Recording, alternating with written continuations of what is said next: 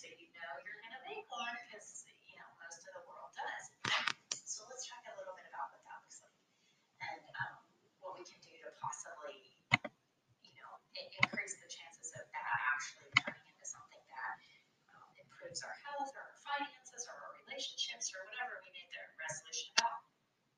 So, do you find yourself, every year you make a resolution, something like, I'm gonna lose weight, or I'm gonna exercise more, I'm gonna eat better, fast forward the next year, you're sitting there making the same resolution about the same thing, and you feel like, I was just here last year, and I, you know, I, I wanted to lose thirty pounds, but I didn't, or I wanted to eat better, and I didn't, I wanted to lower my blood pressure, and I didn't.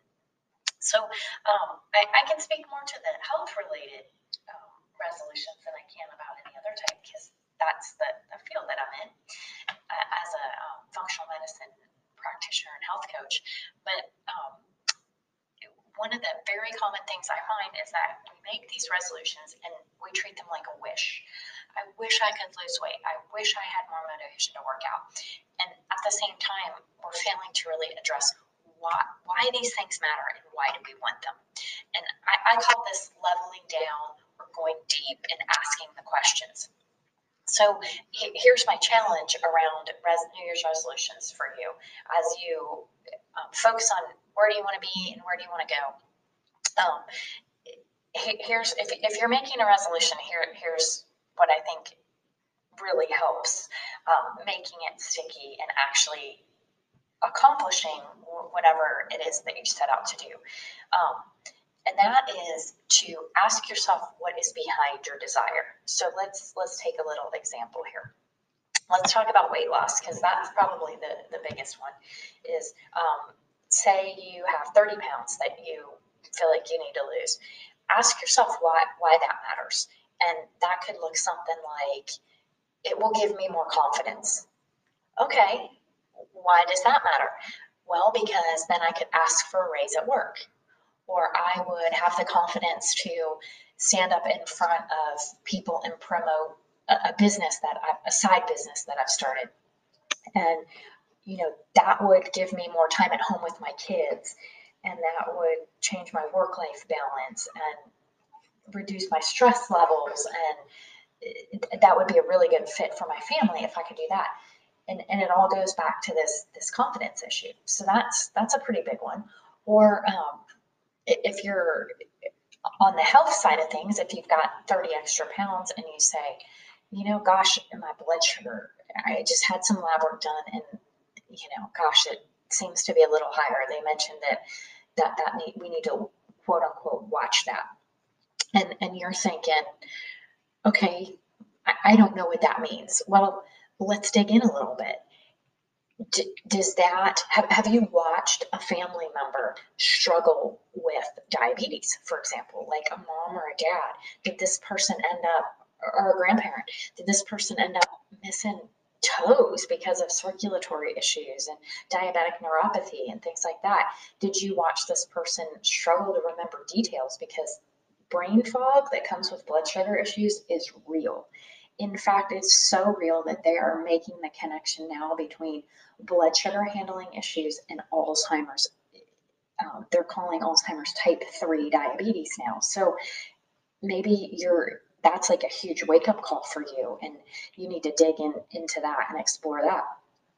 There are many times when you have any kind of health related concern, there's a financial component. We'll just stay with diabetes. Um, but for example, people who are diagnosed with diabetes incur average medical expenditures of just shy of $17,000 per year.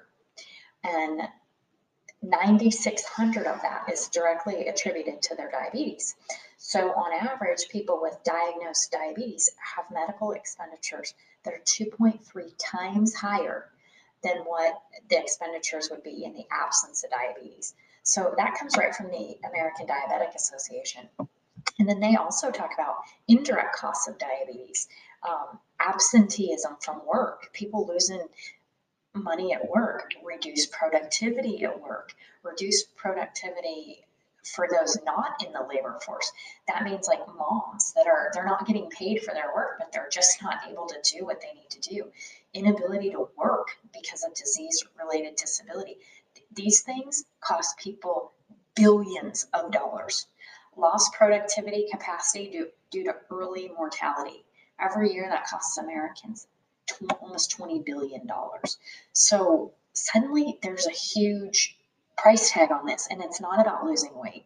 There's there's so much more on the line. Your productivity, your you know, ability to earn a living, all, that stuff plays in factors into the equation here. And once you see the real cost, it, it actually gets a lot more sobering. Then you begin to ask yourself, what happens if I don't address this? And you'll likely come to the conclusion that investing in fixing the issue before it gets to the point of a diagnosis is actually a much better, more cost effective, and more attractive lifestyle option than just you know hoping that you lose your 30 pounds and that you'll get motivated to go to the gym so once people get this dialed in motivation becomes much easier because their why becomes much more powerful so my challenge as you think about resolutions this year is do a bit of soul searching maybe even get out your journal ask yourself the questions and i think that leads to a much better um, outcome as you're looking forward to this next year and, and what's ahead. And if if you are doing a bit of digging and you want to have a, a, free consultation to figure out whether um, doing some high performance health coaching is a good way to start looking into this, um, I, I, find very often that when people go through the process of um, collecting personalized data on their own health in the form of um, functional lab testing that is specifically geared to the things that matter to them, then they, they very often make progress in an area that they were held back before. So um, you can visit uh, Dr. Jeni, D-R-J-E-N-I dot com um, and get on the schedule for a free consult and I will, um, I'll walk you through that if that, if that is of interest to you.